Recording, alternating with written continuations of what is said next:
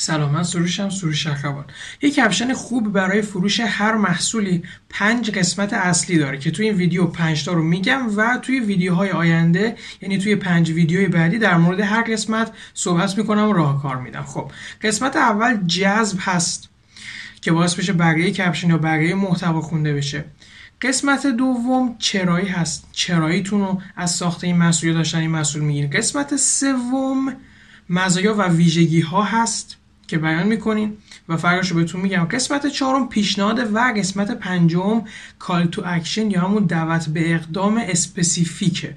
در مورد تمام این پنج قسمت توی پنج ویدیو بعدی صحبت می‌کنم. این سلسله ویدیو رو حتما حتما توی هر کسب و کاری که هستی دنبال کن. مرسی که ویدیو رو نگاه کردی.